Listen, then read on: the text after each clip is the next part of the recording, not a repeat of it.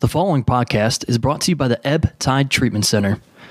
Many people wrestle with addiction. You don't have to. Reach out to the Ebb Tide Treatment Center, where they wish to empower each individual encountered with the support, hope, and tools required for long term sobriety, priding themselves on providing the best possible treatment experience for you and your loved ones based on unique needs. They're committed to breaking the stigma that plagues those suffering with addiction and their families by educating and bringing awareness to the community. The Ebb Tide Treatment Center provides individual and group therapy, multiple recovery pathways for support, evidence based clinical support, integrated aftercare social reintegration, personalized treatment planning, program addressing whole life health, and Vivitrol program all available. If you or someone you know is struggling with addiction, reach out to them at ebbtidetc.com or call 844 430 4357.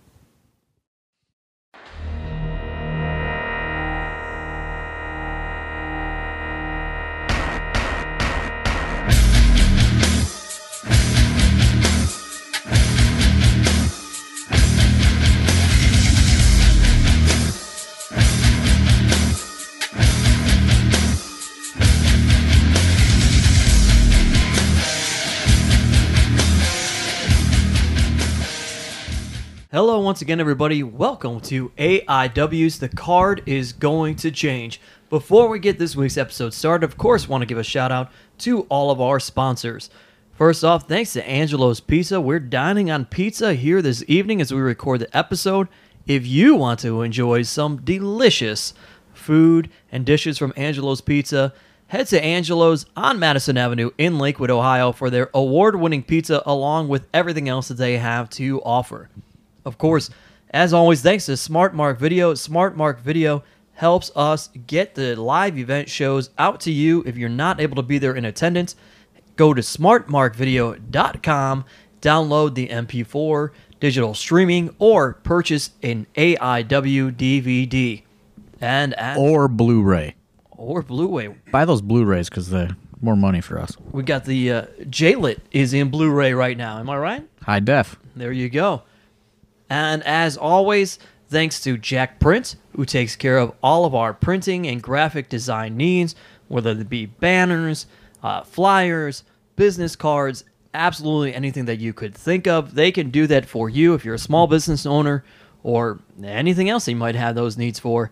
Make sure you head to jakprints.com. That's J A K Prints.com. That's right. There you have it. My name is Steve Guy. I'm your moderator of sorts on AIW's The Card is Going to Change. As always, joined by uh, John Thorne, AIW owner, the first voice you heard. Hello. Greetings. And, Buy those Blu-rays. and the second voice you heard after mine is none other than excellence personified Brian Carson. Sitting Yo, in. yo. And special guest also on this episode, he'll be chiming in, is none other than the president of AIW, Matt Wadsworth. Hello. I was trying to keep this episode alcohol free until Steve Guy showed up drunk. Ah, Steve Guy showed up. Uh, you know, he had a few drinks. Not worldwide status. I'm gonna have to moderate you. Not worldwide status. Showed up with enough alcohol that he's talking about himself in the third person.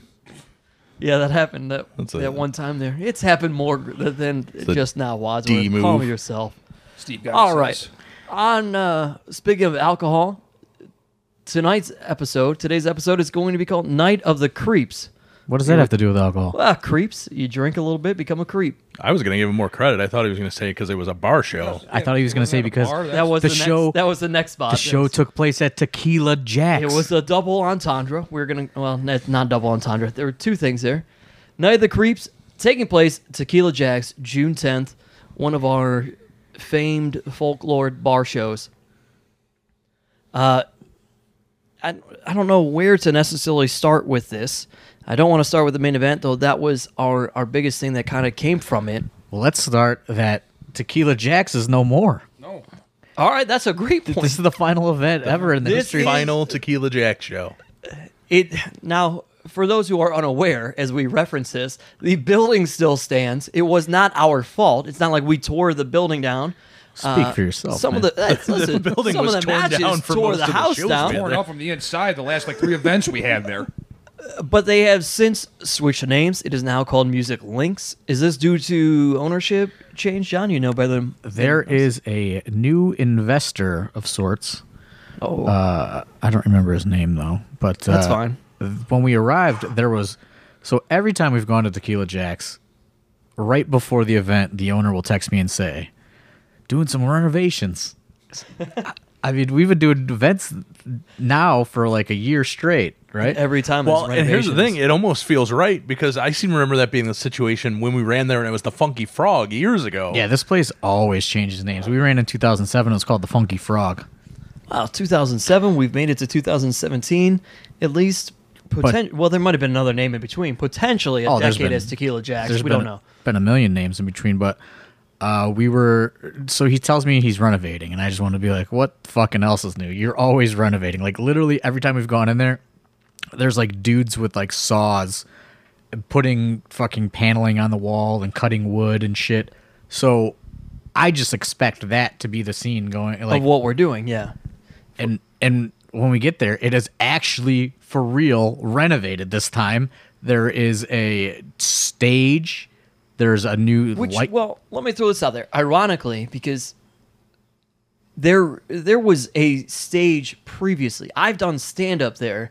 and okay, there was there's a, stage- real stage there now. There was a real stage on the other side. yeah, back in when it was the Funky Frog, there was a Yeah. stage. There. Yeah, and when it first opened as Tequila Jacks, there was, and then they tore it down.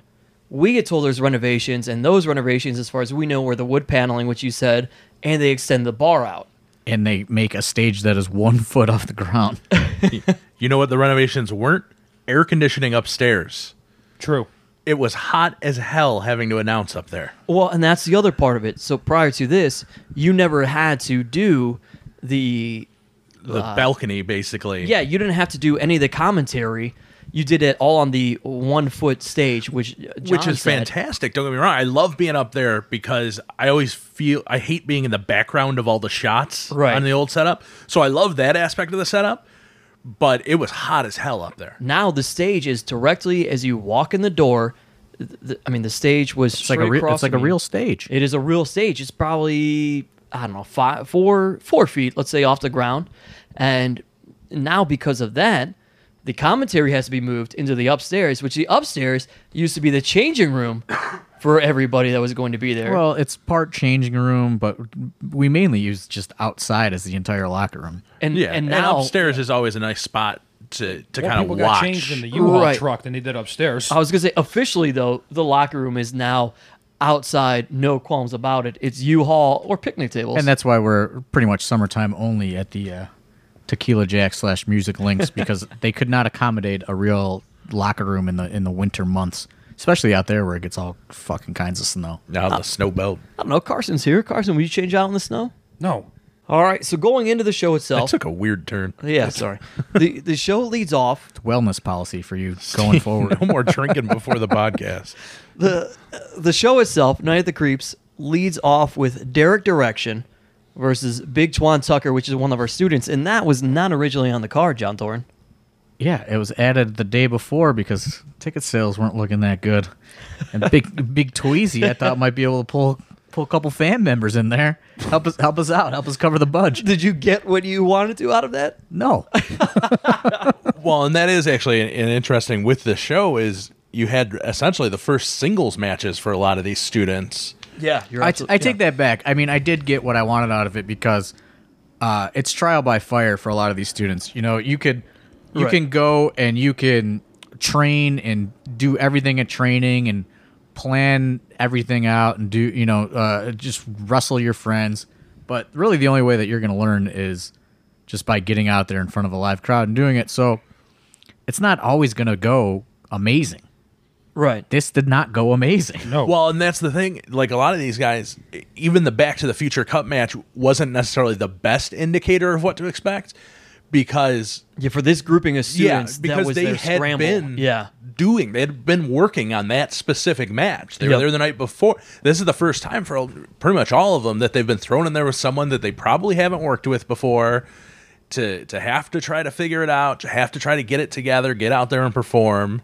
and they had three ropes. And they, yes, they had three ropes, which was new to them. You know what? That may have thrown Twan Tucker off is the fact that he had three I- I ropes think- instead of two. I think when he woke up in the morning, that throws him off. But other than that, Oh, I, I love Tweezy. But yeah, I mean, so I take that back. I got what I wanted out of it because, you know, uh, he's got to learn that it's not always going to be your night, and he learned it maybe a little sooner than some of the other guys. But you know, that's the way it goes. Everyone learns at a at a different pace, and obviously, you know, that was a situation that he wasn't necessarily ready for. You know, he he was great in the scramble and great. You know, he does good things at training, but it's a whole different story when you're out there in front of people. You're wrestling this guy you, you don't know. Like I don't think he's ever met Derek Direction before. No, he met, he met Derek like that day. Like he never met Derek before. And Derek is different than the guys he's used to working with in training. Derek is a fantastic talent. He's a guy that's really come a long way over the last couple of years. But you look at the guys that, that Twan trains with and the guys he's worked with already, it's a lot of small high flyers that he can just kind of toss around. yeah, He you're can- right. This he- is this is really the first time he's worked with somebody where it's a comparable size, and they, I mean, essentially they really have to put a uh, a match together. There's no crazy spots that are happening because you've got these high flyer uh, lightweight kids. dropping the tizerms on us, huh? Spots, spots. So sorry. But uh, yeah, so I mean, I guess I did get you know, obviously it's not uh, it's not a match that's setting the world on fire, but for him, it's it's probably something that he's going to remember, and it probably you know is going to contribute to him applying himself and getting uh, getting better at, at a quicker pace because it didn't go that well.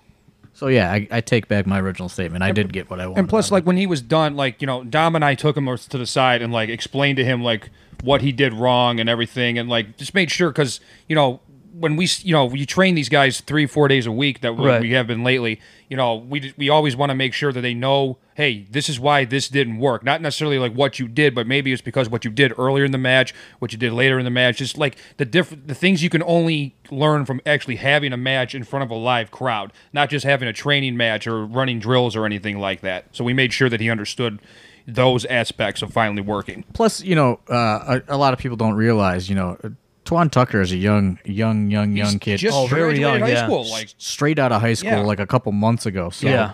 uh, you know, it's it's a little bit shocking to you know to just be out there in front of people. You know what I mean? So uh, it- it's you know some some people have a longer learning curve than others, and you know I I think that this was actually taught him a good lesson.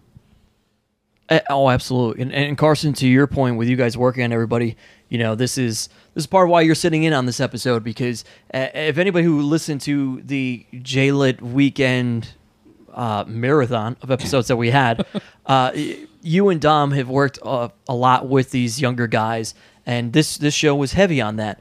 And and these are uh, guys who you've probably pulled after every single one of their matches. You if went there was a student on the show, we, yeah, we pulled them all to the side Yeah. and we explained to them. I mean, we didn't like tell them everything looked bad, everything. Like we, if they did something positive, we told them. Of course. and you know, and, but if, like a lot of them, you know, again, this was a lot of there's uh, This a was- lot of them had the first singles match. yeah, know? this show was the learning curve. Right, and again, it's a it's a different crowd than like Jay than Back to the Future Cup. Back to the Future Cup had a lot more people. This was a closed. This was a like a closer set. You know, there weren't as many Way people. more intimate setting, Right. Yeah. You know, you're really in front of people now. You know, people can actually see the little thing like, as much as you just walking Yeah, into they're the right on ring. top of the ring. They're right in front of you. You know, and again, yeah, they have those kind of matches where like when Dom and and myself and Dr. Dan and Frankie like watch them in training and everything. But again, like we're not the guys you see in the front row at every AIW show. Mm-hmm, We're not the guys sitting in the bleachers. You know, we're not the other workers that are there. You know, they they they have to deal with all that, and plus, like Thorne said, a closer setting and everything. It's it's. I mean, when I first time I wrestled there was a way different than wrestling at Mount Carmel, and you can't prepare for that until you walk through the curtain and get in the ring. Oh, certainly. Well, and speaking of Brian Carson, and We're all about positive reinforcement at the AW Academy. we absolutely are. Well, as- Positive thought. Be a good human. as we said to start the year of 2017, this is the year of positivity in AIW. Uh, as we talk about Brian Carson we talk about wrestling, he's actually on the next match in the card, tag teaming with Dr. Dan, Dedication Personified, taking on the Philly Marino Experience, Marino Tenaglia, and Philly Collins. And we were victorious. You didn't put that in, Steve Guy. Uh, That was the next statement, was that you guys were victorious. They got to watch the show. If you tell them who won everything, they're not going to order Yeah, we it. don't give it all away here, Carson. My goodness. I was only going to tell him you won because you're here. I I like Philly and Marino. Oh and that's what I God, was going I'm to so say. on board with them. You've become such a big fan of what that tag team brings to AIW in terms of the fun factor, at the very least. I also But want they to put can over work. that I love the Sultan, who's currently on the television screen as we record this. I forgot how much I love the Sultan. We are watching uh, the WWF in your house, folks. Ground Zero, dude. I bought this VHS Dwayne's tape. got some short shorts on. Jesus. But uh, yeah, so I love Philly and Marino. I think that there is tons of upside to those guys. Uh, obviously, you know, it's a, also a work in progress with them. Like they're not going to be the guys that are, uh, you know, main eventing any of the shows anytime soon. But uh, I think that there is a ton of potential with those guys, uh, especially Marino, who I think is going to probably develop into uh, quite a good high flyer once he, you know, kind of breaks out of his shell a little bit and you know finds himself. And uh, Philly Collins is a charisma machine, which is a, very, very, very rare thing in the uh, kind of modern independent landscape of just dudes doing moves. Uh, he definitely stands out to me. Oh, those two are fantastic together. I, uh, you know, I remember the first couple times I saw them on flyers of, of some other local shows, and I was just like, I have no desire to ever see those guys in a wrestling ring. And even, you know, and, and Philly got a couple shots with us before Marino did. And watching them work together, they they just have it as a tag team. They're together. They're in sync. They work so well together. Oh, they I do mean, they everything feel together. like a team, like a solid They're team. they're like the more in shape version of the Weird World, who does everything together. I don't know that you can look at Philly Collins and call him the more in shape well, version of I, anyone. I, in, t- in terms of chemistry Hey, and hey, doing things together, Before you before you finish that statement, I saw Philly Collins the other day. He's probably lost thirty Yeah, pounds. he slimmed down a little bit. He's probably lost thirty pounds this night of the creeps. I couldn't even That's believe it. fantastic. if anybody's gonna know about losing weight, it's Matt Wadsworth right here. Right. Gold Follow Gym, on baby. Facebook. Gold That's Gym. right, I'm He's got the repping it T-shirt now. on. I'm that guy that walks around a Gold's Gym Walking t-shirt. billboard. I'm going the opposite way. I had a stressful summer. That's fair. You did. Uh, so that's that match. Gonna have to hit the gas station. The the next uh, match we roll into involves a first timer at AIW. It's Dominic Garrini, the Bone Collector. who was not in his first time. It was at not his first time. All of you AIW That fans was a, know him. That was a piss poor setup segue, Steve Guy. Listen, let me finish the segue here, Matt Wadsworth. You can't say he on- makes his debut and then go right into Dominic Garrini. Take a breathalyzer right Who's now. literally been here the entire Good career. lord! I said it features an AIW first timer, Myron Reed. That's where you should have went. Right, you right there. Myron Reed should have been the next sentence, next Oh. part of that sentence. Suspense, Wadsworth. Build the suspense. Talk Uh-huh. about Dom, then it's like, oh, I know Dom. Who's the first timer? Myron Reed, at any rate, makes his AIW debut. Uh, Thorne, tell us how you discovered Myron Reed. I discovered him because people tweet about him. There you go. That's it. But why? No, people. But people tweet up to you. People send you Facebook messages constantly. Yeah, I what don't stood read- out about Myron Reed that you were like, ah, yeah, sure, let me look at this, as opposed to everybody else's stuff. Uh, because I get a lot of requests for Myron Reed, and I looked at his picture, and he was in shape. There you go. That's it. That's uh, that's the method behind my man. Is never saw him wrestle one time. Not like the email episode where we got people and we're like, nah, not gonna look at them. Oh no! I mean, it was solely based on uh, people uh, tweeting us and uh, always saying, "You should book this guy. You should book this guy. You should book this guy."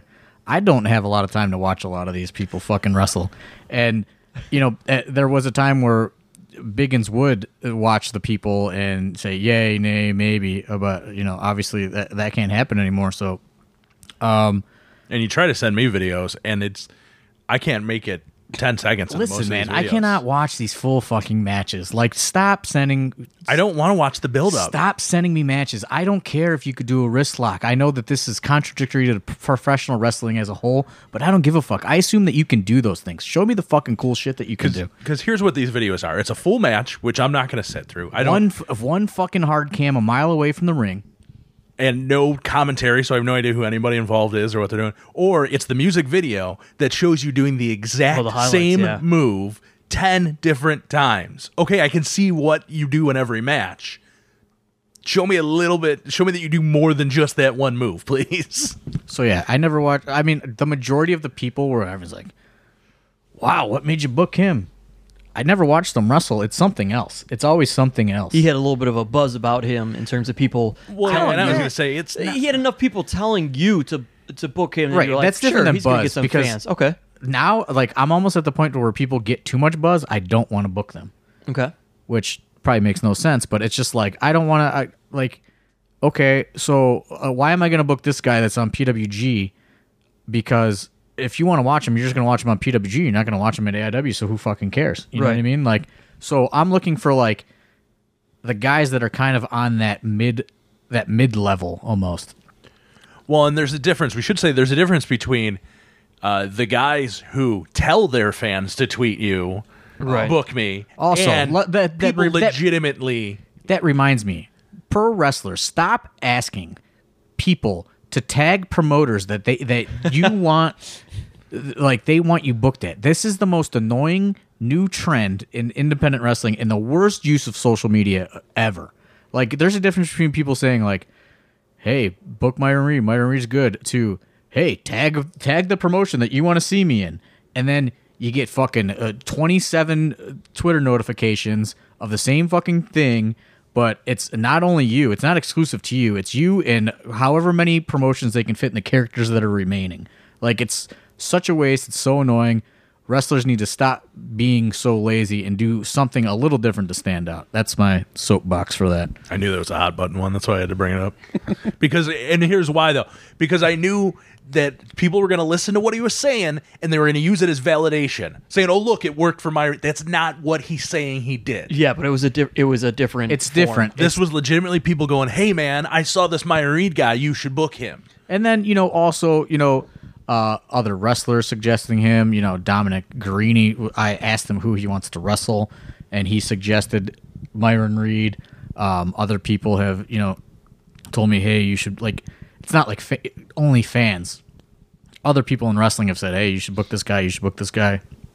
And these these music links shows now, as they are called, uh, there's you know uh, there's a little bit more room to do things you know I, I- I feel like it's almost it's it's the same promotion and the same uh, whatever but it almost feels like it's separate brand at some at some points uh, because it's not so loaded with uh, you know the usual AIW talent that you see in a Mount Carmel show. It gives us a little bit more room to play with. Uh, it gives us an opportunity to you know like we talked about with uh, Twan Tucker, like these students can get some singles matches and get some reps in. So uh, you know it's it's a, a, I'm not saying it's lower pressure, it's just different pressure, and it allows us to try different things. Yeah, and if you enjoyed Myron Reed during that uh, that show, which it was a fantastic match between Dominic Garrini and Myron Reed, definitely look up Night of the Creeps on smartmarkvideo.com for that. But Myron Reed will be joining us for the next show at Music Links coming up uh, this Friday, August the 18th. Wow, it's coming up this Friday already. Yeah. They're moving up quick, especially when we got one right after that. But no, he was, and he, Myron Reed was fantastic, both in the ring and out Yeah. of the ring. I mean, he he grabbed me at intermission. He asked me what I thought. Oh, he was telling very me how much he wants to come back, and and how and I and I told him at the time. I said, listen, don't expect the phone call anytime soon because we're building the Absolution right now. There's no spots. Period. There's Well, nothing open. I can tell you. he's another guy where I think people would be surprised to learn, uh, based upon what he can do inside the ring and how respectable he is. He's much younger than you might think. Well, and he that was Without the- giving it away. That was the interesting dynamic in that match. Is he and Dom debuted within a month yeah, of within each a month other? of each They were yeah. both a little over a year into professional wrestling, Yeah. and they've both obviously come a huge way in that year. They're both incredible talents. Oh, oh, certainly. Uh, the next match we go into is the AIW Intense Championship. It's Alex Daniels taking on Facade, and uh, this match was here, there, and everywhere that it could possibly be. I mean, out, out, outside the ring, there. And Facade lives for these bar shows. I mean, it takes him back to our old our old days of of Peabody's and you Right. know, and and he was there when we were when it was the Funky Frog and we did all those kinds of places. Um, because it's he can come up with it. It plays right to him, to that crazy, unique. I'm gonna find something to jump off of. I'm gonna do you know three rotations off of this. I'm gonna jump off of this high Yeah, thing. this this is the environment where facade thrives. Oh, this was Canadian Destroyer on the ring apron match. That happened. Uh, it- it- this match, there was so much happening in this match. At one point, Alex Daniels and Facade are on the outside of the ring, and Alex Daniels is too far away from me, and I don't remember who the referee was. Maybe it was Potato, and he was checking on him, and I literally had to like go down out of my little area and check on Facade. And be like, hey man, are you are you alive? Is this okay? He's always going to be fine. And that's what he says. Literally, that was what he said to me afterwards. Hey man, thanks for checking on me. I'm I'm always okay. I'm like, all right, fine. I got faith in laces. Headed to India now. I don't know if that's public knowledge or not. Yeah, we don't know. Yeah, no, yet. he posted it. Oh, did he? yeah, he? he posted it. This is the night that he told me about that. He told me at Absolution. He told me. So uh, what he's doing in India, I don't believe is public knowledge. But the fact that he's going Okay. over there is. Okay, then I and will- You're right, I he did- wish, I wish what he's doing in India was public knowledge because do it I. is such an amazing I, I was story. going to say this is essentially his swan song. I think is in terms of a singles Abs- match. Uh, yeah, Absolution Singles, was yes. it. singles. Yeah, he uh so like uh you know, just to fast forward, uh I'm getting ready to leave uh, Music Links. Uh I'm driving Shayna Baszler. She wants to, you know, we're going to go hit a bar. There was like some kind of UFC event on that night, like maybe a fight night or something, I don't know. Right. And so she wanted to go find a bar, watch that, have some drinks, get some food. So like I'm trying to get out of there and Facade's like, "Hey, hey, uh, can I talk to you real quick? And it's always unnerving when a wrestler wants to talk to you after the show because you don't know what they're mad about or what you know what they could possibly bring up. You know what I mean? well, and love laces, but he's a guy that likes to talk. I mean, you know, When he when he catches you in a conversation, it's going to be an extended. When he's been around for a while, we've known him for a long time. It's- yeah, it's like he enjoys the conversation. you get to he see- enjoys catching. Yeah, up. he does. you get to see him. You get to see him for these short short amounts of time. So I'm like, oh man, you know, who knows what he wants to talk about right now? You know, I'm trying to I'm trying to accommodate Shayna to get her to where she needs to go, and he tells me that he's moving to India. Absolution's gonna have to be his final his final uh, show for quite some time. He tells me why he's going to India, which I will leave out until he says it. Uh, and it totally blows my mind. Uh, like, uh, like uh, h- hilariously, like laughing. Uh, so so ridiculous why he's going to India. Uh, but you know that that's pretty much it. So Not that he can't do it, but it's just so random. no, yeah, yeah, it's Yeah. just so ridiculous. Uh, so I kind of knew like you know Absolution was going to be it for him for a while, but uh, yeah, he told me at, at this at this event in the parking lot of Tequila Jack slash Music Links. Uh, from that bittersweet ending to that match and that moment, as you talked about, to the next bittersweet moment that happened there at formerly Tequila Jacks, now Music Links, Night of Creeps. Well, we kind of Well, before crowned. you, before you before you go on, uh, okay, okay. I'm negotiating with people as we podcast. Oh, Mance Mance is going to uh, be making his uh, his AIW debut at uh, Tequila Jack's Mance Warner. oh, you heard it here first, folks. Yeah, he was a he was a lumberjack randomly uh, at, uh, That at Absolution. and we'll get to that with Absolution. But that may have been one of my favorite parts of that match. This is- Friday it's- at Music Links, August 18th. He's coming. yeah, he's coming. He's deb- I'm literally uh, negotiating as we podcast. There you go, folks. You heard it here first. This Friday already. Uh, you've got a first timer in the AIW. we had a little we, we had a cancellation uh luckily in advance for uh for next Friday. So uh which is a godsend for us. Normally it's Right. day of. Yeah. Uh, so I'm trying, you know, I was sending some messages out earlier, trying to get, trying to uh, figure it out, and uh, here I am. I'm I'm texting with Mance Warner right now as as we podcast, and it is a done deal. All right. Well, uh, the bittersweet moment that I alluded, alluded to now happens in the form of some tag team mayhem. We kind of, sort of, crowned new AIW tag team champions this night, only for it to not really happen. If you followed us going into this, you knew that the Weird World. Hey man, had to pay tribute to the American Dream. I'm not even gonna try to do a fucking accent though, or a fucking impression. No, absolutely not. Carson, you got a you got a Dusty Yeah. Rhodes? Well, let's see, baby. We had the weird world. They're going in there with the, you know, the Colin and the cheats, baby. You know, uh, into infinity and beyond. That Toy Story, the Toy Story. I like the Buzz Lightyear, baby. So anyway, they go in there. They got their, you know, the spray painted or the whatever you call the splatter paint, and they're giving it to the cheats and the Colin and Colin and the cheats. They're giving it right back, baby. You think they got those belts? Then all of a sudden, baby, a referee got distracted, got hit, whatever. Give the belts back, restart the match. Fans were not happy. Yeah. So if you Is this something to wrestle with? I that was that was actually that? I my thought Well, was man I you wish know. Dick Justice was here because it feels like you're commentating with We've had, we having had a- worked with him. Dick and I had a dusty off one time, and I don't think there was a clear cut winner, but uh, everyone off. was everyone was uh, entertained by that. I did commentary with him once at Girls Night Out, and I was like, I feel like I'm commentating with Dusty. Like this is what it must have been like.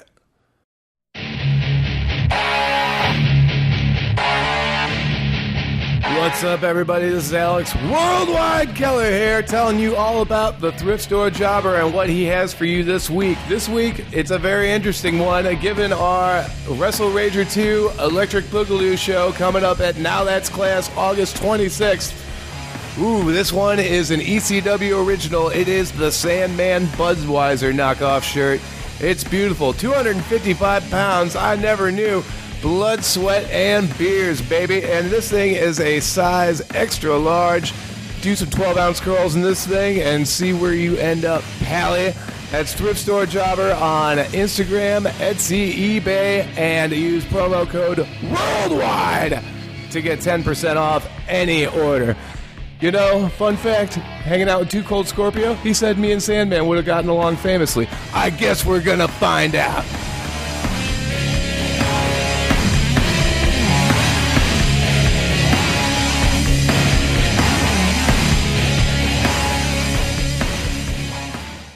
If you're familiar uh, with AIW and the Tequila Jacks, as it was known, shows, then you knew going into this that the Weird World were undefeated at Tequila Jacks. Once again, proving that those shows are a bizarro world version of AIW. Oh, I think they're going to be getting defeated for a, a new streak coming up after those fucking podcasts. Oh, Jesus. poor, uh, Poor Weird Body. Weird Body. Yeah, poor Weird Body. I He mean, was I, trying to shut Worldwide up the entire time f- too. I It sure was. I feel bad for Weird Body because he's what like, are you doing, dude? You can't say that. well, he's right because Weird Body knows what you can and can't say, and uh, you know, uh, Weird Body. I I feel it's. I feel so bad for him because he's like, you know, he's about uh, over a decade younger than Worldwide, but he's like Worldwide's father. Like he's like his. He's like his father figure. like he does everything for Worldwide except for like pick him up. Like Worldwide's responsibility of the Weird Body is like going to get him and bringing him like to all the shows and everything. But like Weird Body does everything else. Yeah, and then you know, uh, Because when Worldwide does it, it gets screwed up like the movie deal.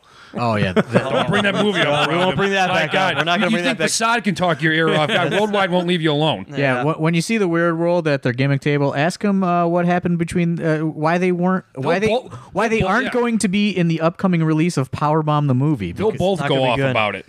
It's uh well the dissension. They almost they literally both came to me to break up o- over that. They did not want to tag anymore because of Yep. uh, a situation with Powerbomb the movie. Well, and not only did they almost win the titles this night, but let's not forget that like two days before the show, Worldwide was retired. Oh yeah, he was retired. right. I forgot about that.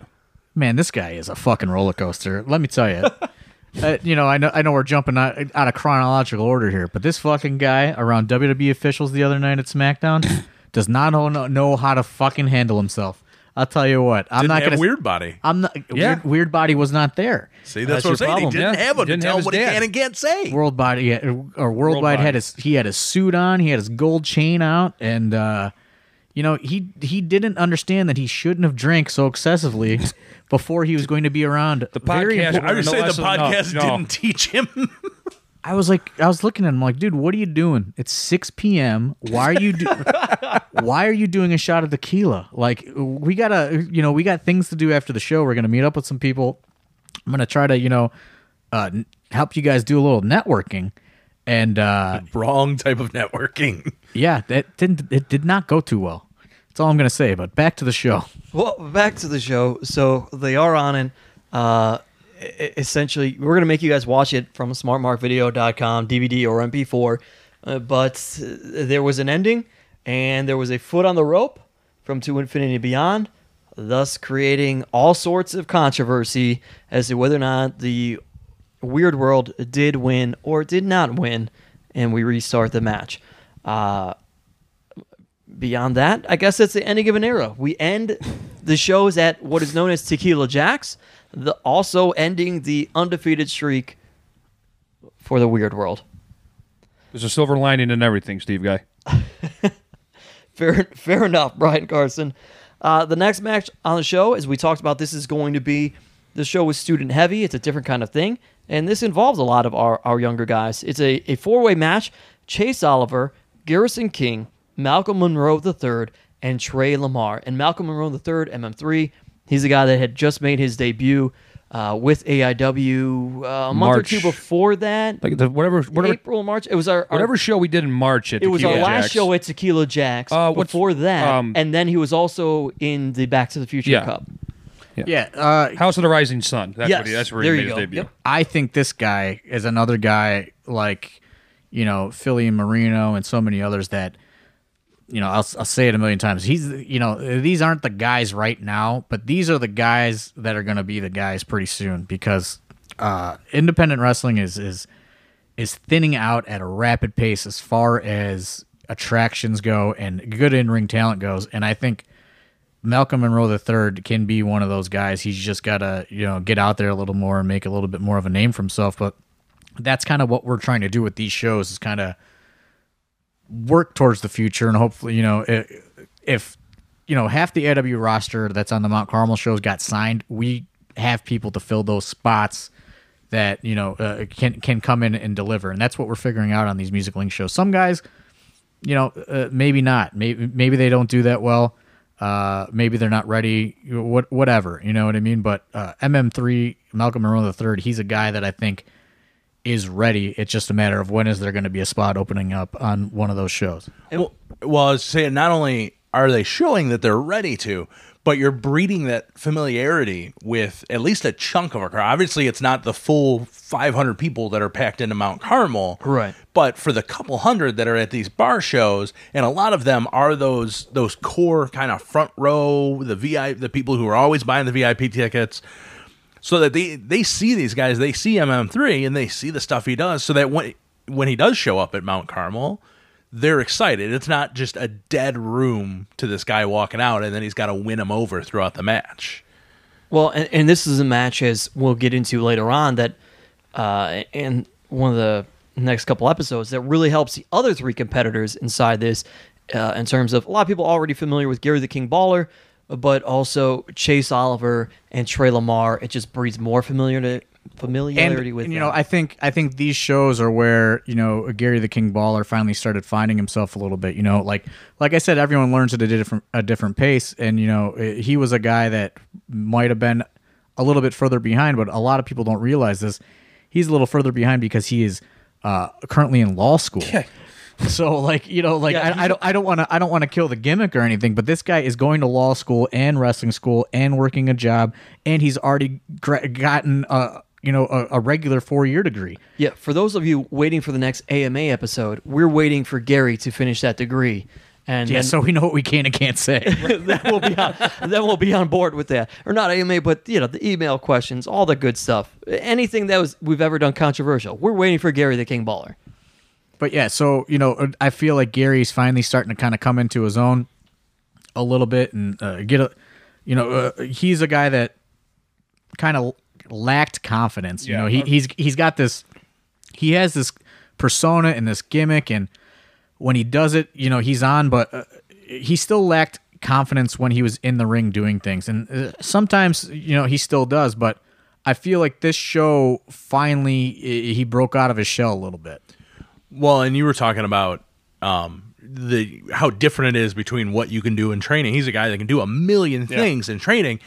You get out in front of a live crowd, and it's a whole different ballgame. And he's a guy that didn't have that comfort level Yeah. for a long And time. Not to go too far back and everything, but it, really wasn't until Johnny's last show where, like, that's the biggest crowd that he had ever worked. You know, he'd worked these bar shows and a couple other promotions where there weren't a lot of people, and the, you know, uh, there, but you know, you walk into a packed gym of like close to 600 people, and again, like that match, I, know- I know was I was involved with it and everything, but I mean, he delivered to it, and like he, the fact that he didn't miss a beat, the fact that he got people, got 600 people to stand up and applaud him for what he did, I think helped his confidence. You know, again, like you said, Thorne, guy's working a job, he's taking care of it. He takes care of his grandmother and his aunt too, and he's getting his law degree, and he already has a four year degree.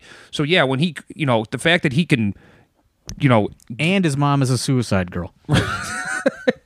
Oh, it's a lot. I mean, it's got it's a lot to handle. It's a lot of stress on yeah, a I man. can It's a lot of stress but, on a man. You know, you go from doing such a huge event like Johnny's last show, you know, and then like he, like he, like you said, Thorne, he's getting more and more confidence as he does more and more of these shows. I think it's just him like evolving as a, as a as a wrestler as well too. Well, and, and Carson, this match features again two younger guys that you have worked closely with, and for them, this is.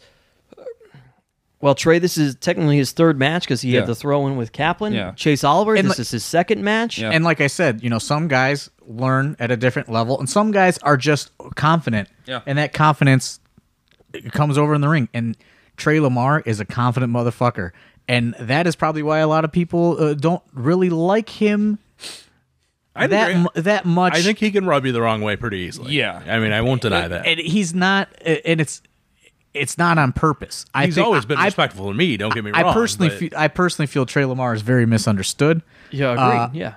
he just is a confident guy and uh sometimes people take that confidence uh different ways so but since he's a confident guy he's always showed confidence when he's been in front of a crowd because he is just that kind of guy uh same thing with chase oliver also another very confident guy uh so he Yeah.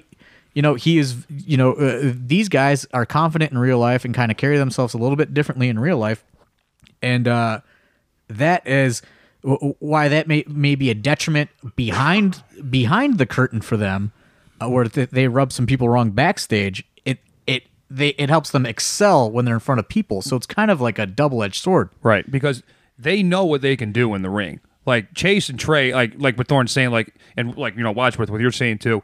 They can rub people the wrong way, but it's just because they know what they can do in the ring. They know like they can do the 450s and the 630s and the Phoenixes and and all these dives and everything. Because I mean, again, training these guys, like you don't we just we didn't have to tell them try this. We just you know brought the crash pad out one day and they're doing all this stuff like with ease too. Like Chase Oliver, I remember his first day. I think he did a Phoenix splash. Or, or or something, some Oh, yeah. crazy flip dive or whatever. You watch that kid in And practice, and he, he, we- he accidentally does a six thirty. we like all looked at each other like, did he really just do that? And then like Trey does an like you know a Fosbury fl- an Asbury flop or whatever you want to call it. I know there's so many different names for it, and he did it like gracefully too. Like he almost like paused in midair when he They're when, he- all- when he it's does it, very you know? smooth. Everything they do is very. And a, and another thing that's that kind of set these guys out maybe apart from a lot of people that show up to sign up for wrestling school is they showed up in shape. Yeah. So like Right. you know they're doing they're doing these drills that have sent people home and never coming back, and they're like, okay, what's next? Yeah. You know, like uh, we do this initiation drill called the first day drill, which is very very cardio intensive and very It's not fun. it's very hard. It's not fun. And both of these guys just breezed through it like it was a warm up, and they're like, oh, that's it. I mean, like they were getting heat with people that are already, you know, at training. You know, some people like that have been there much longer than Chase and and uh, Tre, and they're they're like like they're not. It wasn't so much anything they did, but it's just like, why the hell can they do this so easily? Like, why can they get through the first day drill and I was sucking wind when I was doing it? Why can they do, you know, a shooter a shooter day one of practice, but I can barely, you know, take a suplex off the top rope? You know, Yeah, So like, uh, I guess you know these guys are kind of in a, they're in a very weird position to where the fans love them. Uh, they're uh, there's a little to be desired uh, in the locker room, uh, but you know what I mean. Uh, they're gonna they're gonna learn one way or another. Uh, it's just you know if and especially if they keep delivering, you know they're gonna keep being on shows and. Every time they've been out there, they've they've delivered. You know, a lot of people thought that you know the the Kaplan Tre Lamar match was to be you know the reckoning for Tre Lamar, and he just he just took it. At, he he just just went out there and did yeah. what he had to do. he just Yeah. he just he took knew it. what exactly. He he knew what he had to do. he took it in stride and said, "Okay, now what?" You know what I mean? You know it. So a- a- as much as the guys like him are confident, you know, th- they also have no problem earning their stripes. Right. And I also think that rubs people wrong too. You know, as, so like as we'll get to. Uh, yeah. Certainly. Well, the the next match as we talk about some of these younger guys includes two more younger gentlemen, one of which comes through the AIW school, and that gentleman I also should say uh, helps this match uh, build the birth of a new fan base in AIW, a The, new Bish- fan the section. Bishop Brigade. The Bishop Brigade. This is Joshua Bishop taking on Johnathan Wolf the third, and Johnathan Wolf. He's another guy who returns to Tequila Jacks. Uh, we had- saw him at the House of the Rising Sun. Another guy that came from a And the different Back to the federation. Another guy. young guy. Is he the third? I thought he was just I, Johnathan Wolf. You're right. My apologies. He is just- IK3. IK3 IK3 is what I'm thinking there. I still don't know what that means, I don't- but I don't either. Uh, I know sure he- Indianapolis is where he hails from. I, figure that's the I. I don't Hey, know. whatever. I'm sure he knows. Yeah. Yeah. One day never I'll have him him. explain it to me. I just say it. Wasn't on his job application. No. Right. So it's Johnathan Wolf, Joshua Bishop, and uh, Matt Wadsworth. You got to call an interesting moment in this match. The uh, the pile driver Tombstone. on the or Tombstone, yeah, pile yeah, driver. tombstone on the floor First 30 seconds. Right early in that match. And uh, the Bishop Brigade, as you call them, were, were sitting on that stage because that's that new stage did allow us rather than Right. to put me up there. We we used it for more seating. Let me under, let, let me just describe the Bishop Brigade really quick. So Joshua Bishop, another guy straight out of high school. Young maybe boy. maybe a little bit different than the Big Twan Tucker, straight out of high school as a kind of a popular guy out of high school. like a star athlete. So Yeah. yeah. he was a star lacrosse player. Like Well, uh, big kid, me- man. But let me had had and he is. You don't realize that he's one of those guys. Like I remember people saying it about, um, about PB Smooth. Like you didn't realize how big he was when you saw him in street clothes at the shows. Where, same thing with Josh. Yeah. Like Yeah. he didn't. He looked like such an ordinary dude, and then you see him in his gear, and you're like, that guy's And you know- stand next to him and you you realize how big he Let me really throw- is. and he's a he's another you know he's a blue chip athlete. You know, like I said, lacrosse star. He had full ride scholarships to universities all over the country, and he turned them down because he told his parents that he wants to be a pro wrestler. Let me go now. back- Now his parents are not like um like think of that as a parent. You know, your kid is getting a full Well, ride. actually, I have free- a 13 year old son who's who's free played a education. number of sports. Free education. And he says, No. Uh I've known since I was 16 that I'm going to the AIW wrestling school. let me go further back than that because not only did he turn those down, but initially he was going to be a star playing high school football. Decides he's going to quit football Yeah, he because he finds out that AIW now has a wrestling school. Emails Chandler Biggins, I want to join your wes- wrestling school. Has already quit football. He is done with high school sports. And then he gets the email back from Chandler Biggins. Um, Must be 18. Must be You have to be 18. 18 years old. This isn't this isn't Mexico, man. You can't start training when you're 14. It doesn't happen. So the Bishop Brigade is, you know, basically uh, lots of high school girls, uh, young young dudes. oh, yeah, pounding Uh, PBRs at house parties. Yeah, like that. You know that that type uh, of people, and then you know his his parents. Well, and give them all the credit in the world for as much as they're not on board with you know with the decision to not They're take there. a free they're college there to education. They're, there to support. They're going to support their son, Is and that's that- fantastic. and let, let me de- let me describe let me describe the first time I saw Mr. Bishop's father. Who is a wrestling fan, though, by the way? Huge wrestling fan. Yeah. So uh, I got comp tickets to a, a house show, a WWE house show in uh, Canton, which is where where he's from. So I say, hey Josh, you, you know you you can come with us. I got extra tickets. Cool. Pick him up. Whatever. Uh, we go, and there's a line, and this gigantic man in an NWO shirt walks up to Josh and starts talking to him. I go, who the fuck is that guy? This guy is looking like He's Scott. Scott Norton is in line. Okay, like like ni- 1996 Scott Norton. He's like a jacked. brick wall. And I go, who's that? He goes, oh, that's my dad, man. And I go, what? Josh, Josh's mom also an avid listener of the podcast to make sure he stays out of trouble. Yeah, do, do we interject that story? Do we leave that out? Uh, I mean, you know, you could tell it. I guess It's all right. So, I mean, it's common knowledge at this point, if you listen to the podcast, that we had a a student in Wrestle, had WrestleMania with us, WrestleMania weekend, went to Walleye Mania. he with a fake ID. with a fake ID, had that fake ID taken away, and it turns Then he out had that fake ID taken away again when, after his mom listened to the podcast and went into his wallet. because he had to rebuy it. his he mother, rebought His it. mother went into his bedroom while he was sleeping, went into his wallet, and took that fake ID right out after So, she listened no, to the podcast. No Wale Mania for Mr. Bishop uh, in 2018. Nope. but uh, so anyway, his uh, he does this tombstone. He And takes I the just- tombstone on the floor. Yeah, I- when we say does the tombstone, he gets tombstoned on the floor. Right. Correct. And- He's on the receiving end. And this is just so dangerous because Josh is probably about half a foot taller than Johnathan Wolf. And uh, And he's- the second that's, match. That's fair. Yeah. and You know, doesn't have a ton of experience on positioning for this. especially outside of a ring, Keep in mind we on don't a bar floor. oiled up. due to everything reno- yeah due to renovations we don't have AC. You're a little bit sweatier than you might be at the show. It was hot, yeah, it was hot in there. Uh, I see Mister Bishop Oh god, I had a prime view from that balcony commentary position. steam just erupts like it's like a cartoon. he is immediately mad at his son's decision to be a pro wrestler. And I was I I could not have cared if Josh was hurt or not. I was worried that he was okay, and then he was gonna have to see his dad after the show. I mean, just from the commentary position, hits it, and I direct line of sight because he's on that side of the ring. He's outside the ring. They're on the stage. So, and they're outside the ring, directly in front of where he's standing on the stage. And they hit that tombstone, and the head's just shaking. And like Thorne was saying, you could see steam rising off of this man's head. Well, this match has a lot of things, a lot of action in and outside the ring, and it paves way for one of Brian Carson's favorite moments of the night as it makes its way back outside of the ring. dude.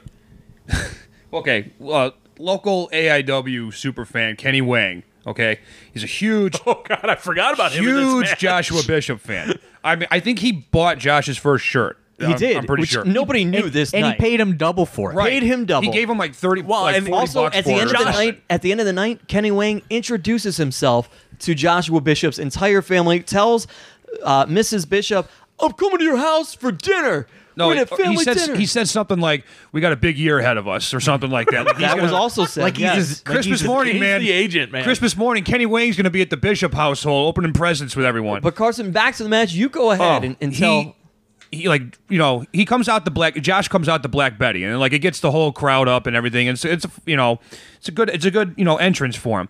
He comes out and it, when the music stops, he's just usually quiet when you wait for your opponent. All you hear is Kenny Wayne. Let's go, Josh! You fucking savage! And the whole crowd just starts laughing their ass off. And they're, they're like, first of all, you can't see him because he's all the way like No, to the he left. was like against the bar, Oh, but kind of always tucked under, incognito. You couldn't tucked see under him. the balcony. It's against like the you bar. couldn't see him, but you knew who it was. Like you knew it was Kenny Wayne. side note for the listeners john thorne closing his windows Hey, man, this as is- brian carson Hey, I'm in a- this- "You I'm- fucking I'm new to savage." this. We're not at the studio yeah. apartment anymore. I'm, I'm new to this community. There's a true, lot of rules. And there's a lot this of is the windows first- open right now. this is the first episode so ever recorded at the new studio and then apartment the match starts. It's kind of a house now. it is two and floors Before they go to the outside and do the tombstone, like Wolf's like giving him chops or kicks or something like that, and Kenny Wang again just goes.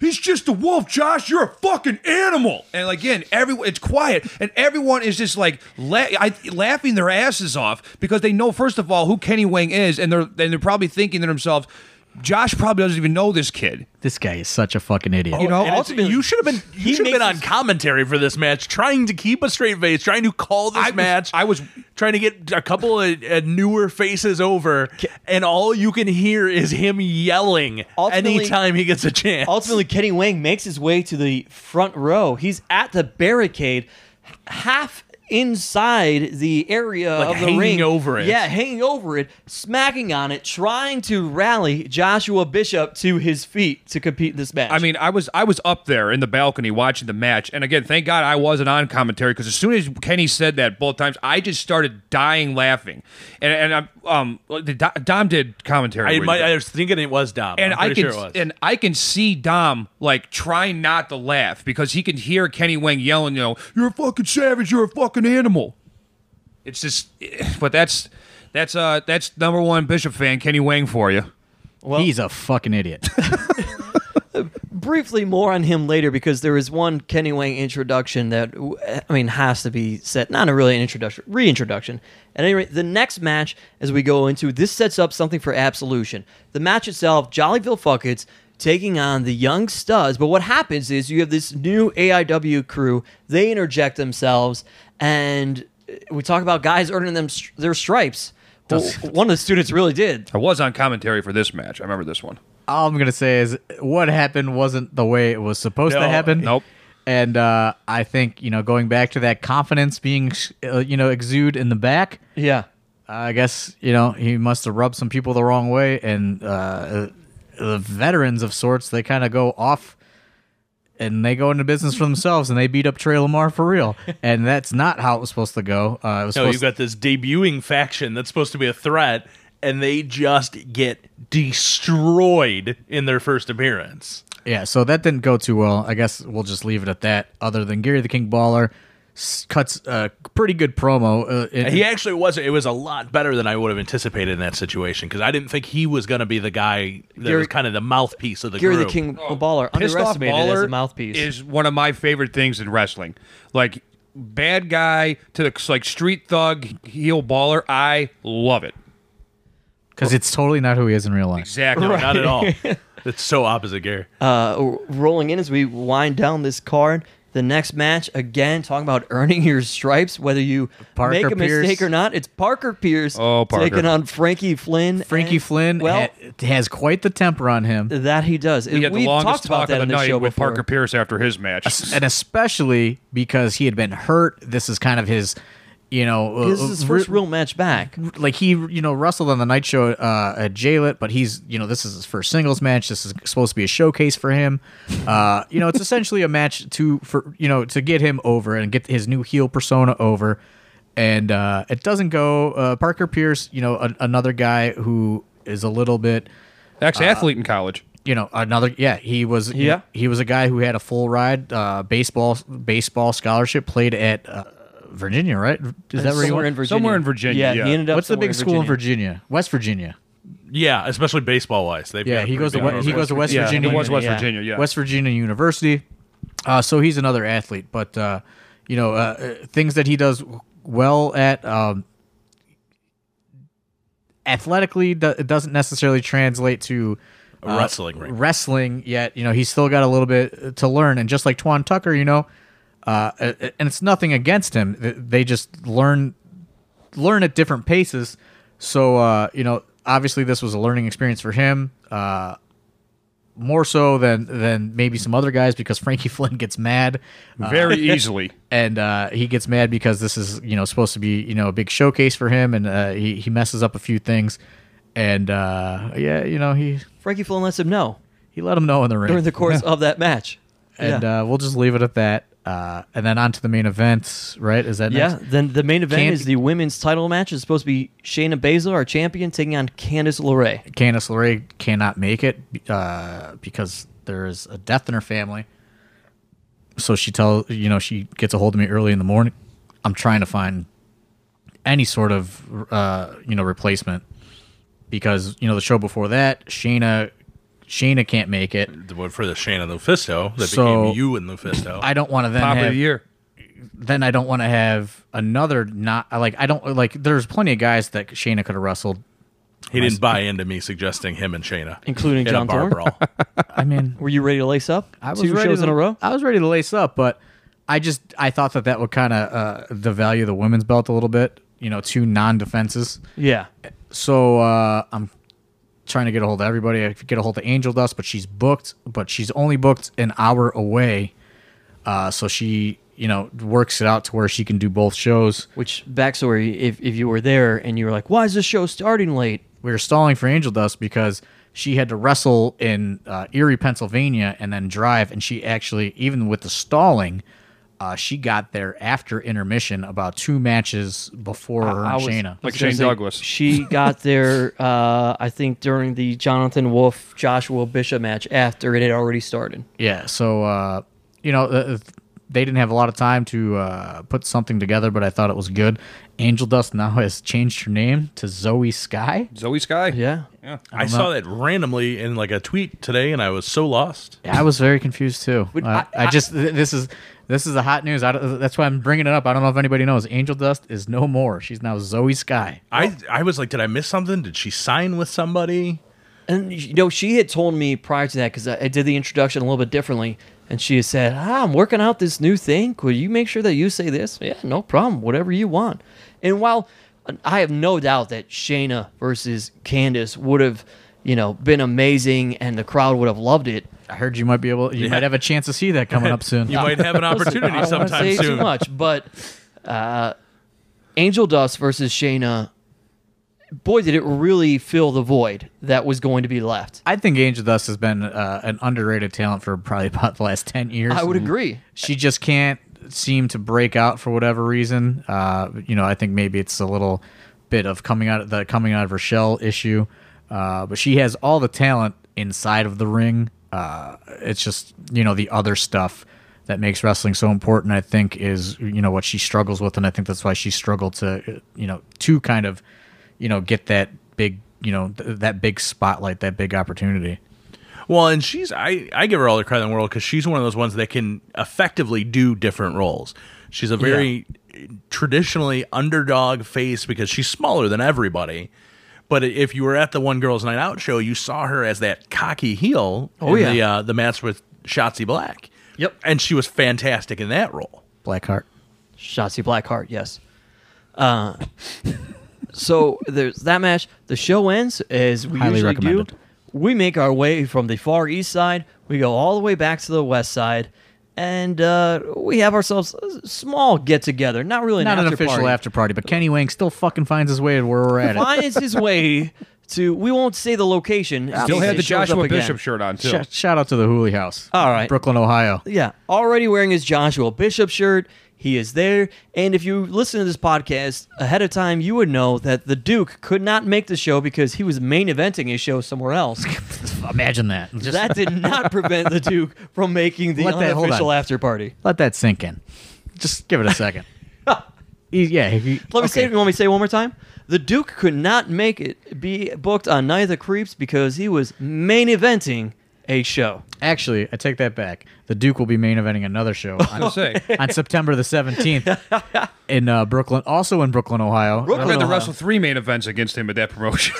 The Duke will be uh, defending his UXWA Heavyweight Championship belt on uh, September 17th. That's the Duke Is that going to be a, 1279 on Twitter. a missing belt match? Sunday afternoon. oh, oh. I don't think they know about that. Kayfabe Yeah, that. well, well, We got editing. That's okay.